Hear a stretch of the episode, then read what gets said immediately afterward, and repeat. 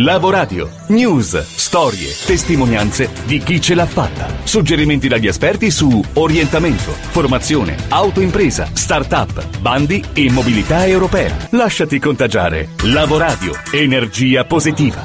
Ben ritrovati su Lavoradio da Vito Verrastro, nuova puntata, ne mancano poche ormai alla pausa estiva, proviamo a continuare a ragionare sulle frontiere, quelle nuove, quelle che si sono aperte eh, dopo il Covid-19 che ha generato sicuramente un profondo impatto su molti scenari economici e come diciamo ormai da diverse settimane non ha risparmiato affatto il mondo del lavoro che ha subito mutamenti destinati a caratterizzare la sfera professionale anche nel futuro e molto in profondità.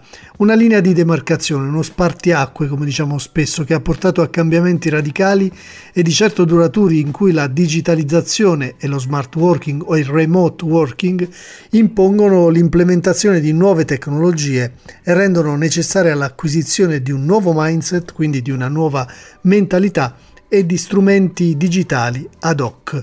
Come prepararsi al lavoro che ci aspetta? Sicuramente ci sarà uh, e sarà fondamentale la formazione, analizzare a fondo le proprie competenze in relazione all'evoluzione del ruolo che si occupa e del mestiere che si svolge, ma anche di quello che si potrebbe svolgere in futuro, focalizzando l'attenzione sempre più su una formazione tailor-made, cioè personalizzata. E poi facendo attenzione a networking e personal branding, perché eh, la propria rete di contatti diventa strategica strategica così come l'attività di comunicazione e di promozione. Sono elementi di cui parliamo spesso e torneremo a parlare. Scenari. E proprio per fare il punto sulla situazione di ciò che sta cambiando, dobbiamo un attimo rallentare, dobbiamo fermarci e dobbiamo in qualche modo analizzare il contesto che c'è intorno e anche quello che è un po' più ampio, mh, a largo giro, perché solo così riusciamo a capire in effetti eh, qual è la chiave per decriptare questi cambiamenti.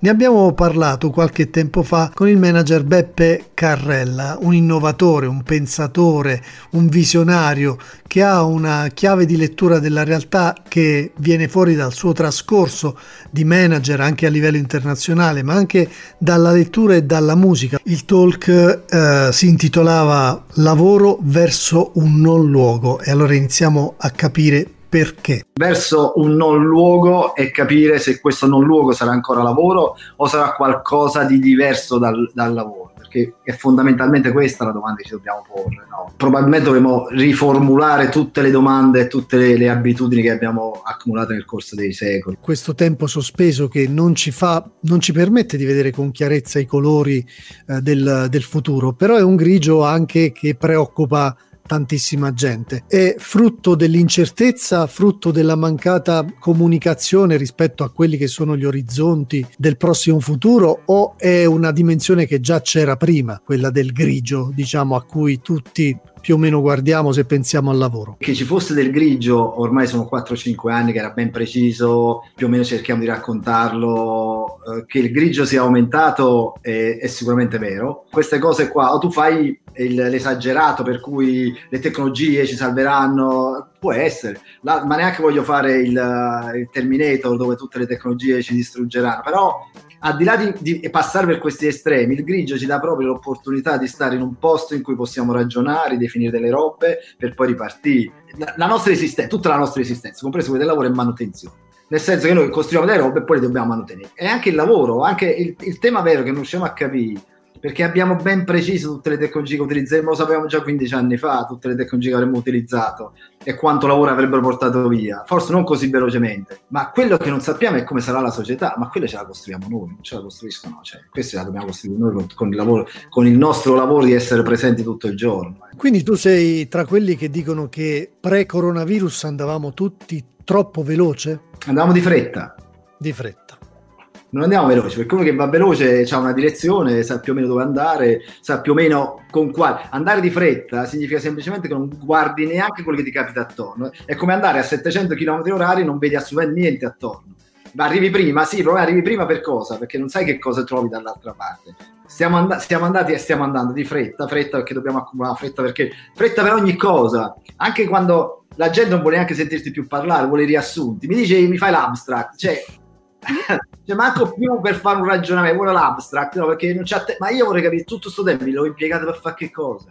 Non c'è un momento per ragionare, non c'è un momento per fermarsi, non c'è un momento per fare una riflessione. Andiamo tutti di fretta, non andiamo veloci, perché se andassimo veloci ci, ci accorgeremo del panorama, ci accorgeremo che dobbiamo fare delle modifiche. Chi va di fretta si perde tutto il percorso.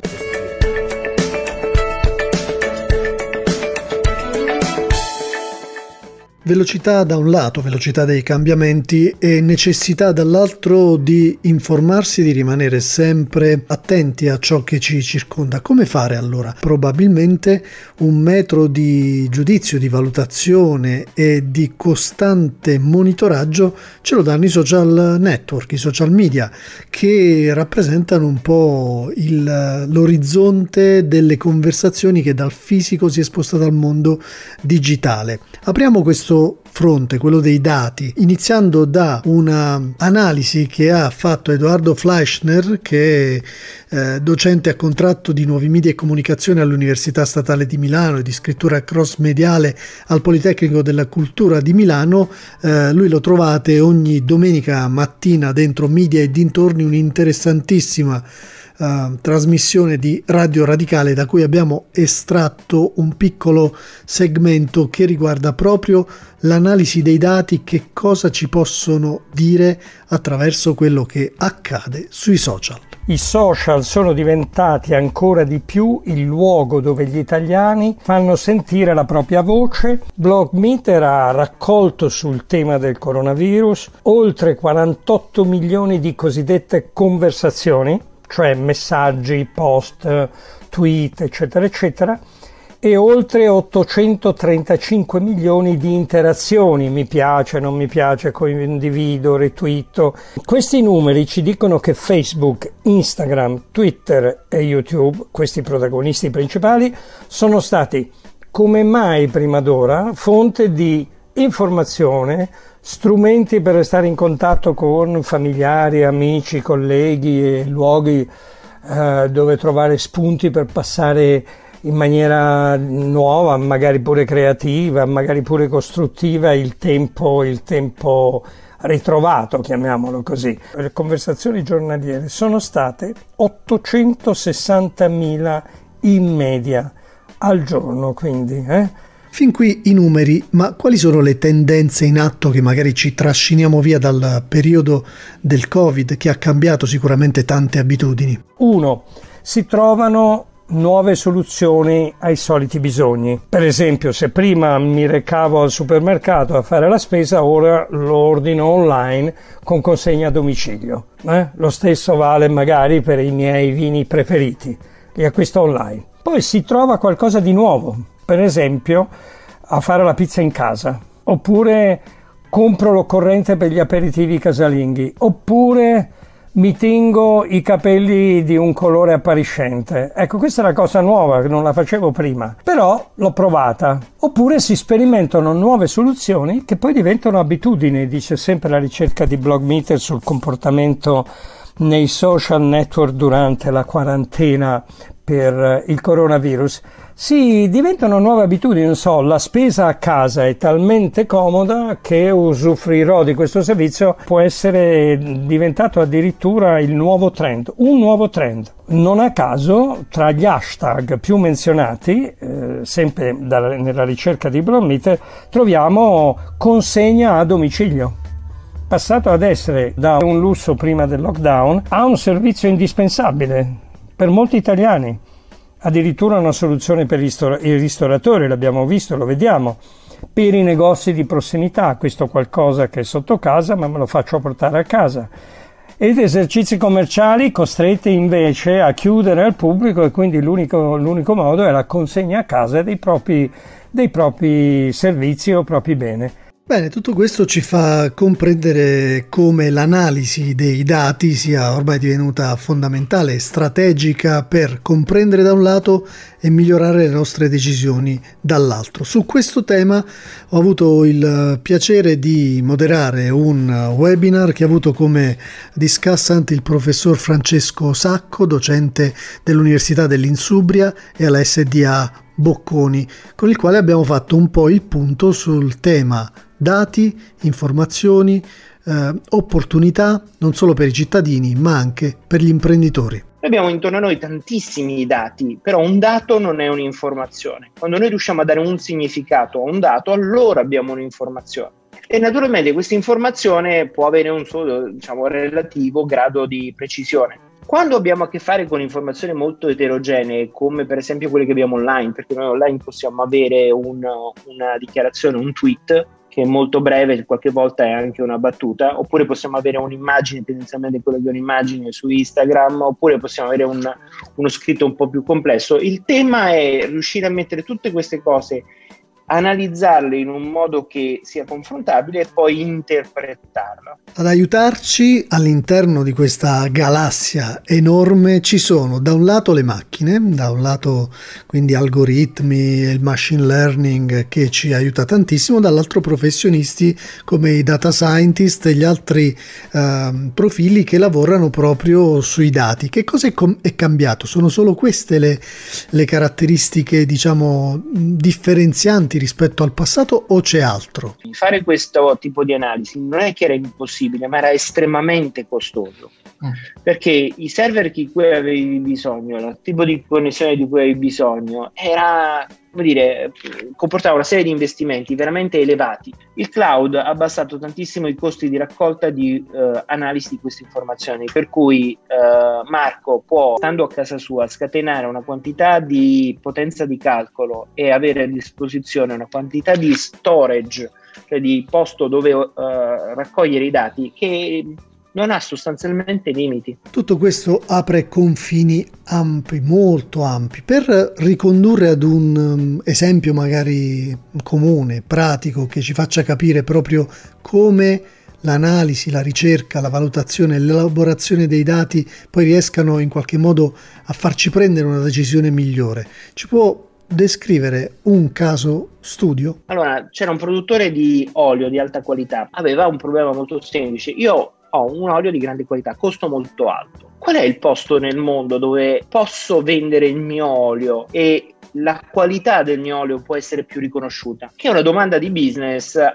del tutto legittima, normale. Allora, una ricerca di questo genere in un mondo tradizionale avrebbe comportato costi, ricerche, un'azienda di ricerca di mercato. Probabilmente l'imprenditore, che è un imprenditore di qualità, ma non è una grande azienda, avrebbe dovuto affrontare un costo che non era sopportabile. Invece, che cosa ha fatto? Ha fatto una ricerca utilizzando le informazioni che ci sono a disposizione e ha scandagliato tutto il mondo per cercare di capire quali sono le cose che si dicono dell'olio quali sono i discorsi che si sviluppano intorno al tema del, dell'olio e quali sono i paesi dove questo accade di più. E quello che è straordinario è che viene fuori una cosa che probabilmente stupirà voi come ha stupito me, ha stupito anche l'imprenditore, ma l'ha stupito e poi l'ha portato a cambiare quelli che erano i suoi piani. Sapete qual è il posto più sofisticato al mondo in materia di olio e vi dico non sta vicino a noi, non è la Grecia, non è la Spagna e non è l'Italia, è il Giappone. Nel mondo asiatico e nel mondo giapponese l'olio non ha solo un utilizzo nella cucina, perché il, la cucina giapponese come la conosciamo noi è un po' una cucina come dire semplificata, no? Invece la cucina giapponese è molto più articolata, loro non solo utilizzano il nostro olio per alcune preparazioni, soprattutto nel diciamo cucina giapponese gourmet, ma lo utilizzano tantissimo in cosmetica e il mondo asiatico investe in cosmetica molto di più per persona di quanto non faccia il nostro mondo e ha bisogno per la cosmetica di una qualità dell'olio estremamente migliore rispetto a quella che è lo standard e sono, perché il Giappone è un posto ricco, estremamente disposti, non solo sono estremamente competenti e capaci di conoscere un olio di grande qualità da un olio che è di minore qualità. Davvero sorprendente e fantastico direi, perché poi questa metodologia è applicabile trasversalmente in tutti i settori. Quanto spazio c'è per i professionisti, quanto magari per start-up al servizio delle imprese? Ma è enorme perché alla fin fine, cioè noi abbiamo tante cose che raccolgono uh, informazioni intorno a noi, ma pochi e pochi strumenti per uh, poi da mettere a frutto. Per cui uh, in realtà è la fantasia no? quello, che, quello che, che, che serve. No? Per cui noi possiamo raccogliere in varie forme informazioni e per esempio fare manutenzione preventiva Uh, mettendo dei microfoni particolari possiamo sapere in larghissimo anticipo quando un pezzo meccanico sta per venire meno perché cambiano le vibrazioni. Oppure possiamo applicare queste stesse informazioni ad algoritmi per la gestione di portafogli finanziari. Possiamo fare tantissime cose e la fantasia quella che poi può alimentarle ma è un materia per startup. Una startup che cos'è che ha? Ha idee, capacità, non ha molti mezzi, ma come abbiamo detto, se questa cosa lo si sviluppa in cloud, è naturale che il capitale investito, cioè la barriera all'ingresso per poter accedere a queste, a queste tecnologie, è molto più bassa e questo consente un accesso più ampio, più allargato e più democratico. Quindi strumenti ci sono, costano poco, forza perché c'è spazio di mercato per tutti. Con um, questa intervista al professor Sacco che potete trovare ogni domenica pomeriggio su Startup Economy, la 7 insieme al mitico Carlo Massarini, chiudiamo questa puntata di Lavoradio, vi lasciamo con il consueto aforisma della settimana con la meravigliosa voce dell'attrice Tonia Bruno. Alla prossima! Ti svegli un mattino e decidi di cambiare.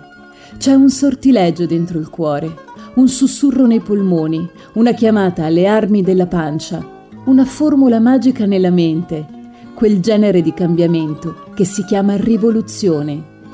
Fabrizio Caramagna. Scrivici a lavoradio@gmail.com. Lasciati contagiare. Lavoradio. Energia positiva.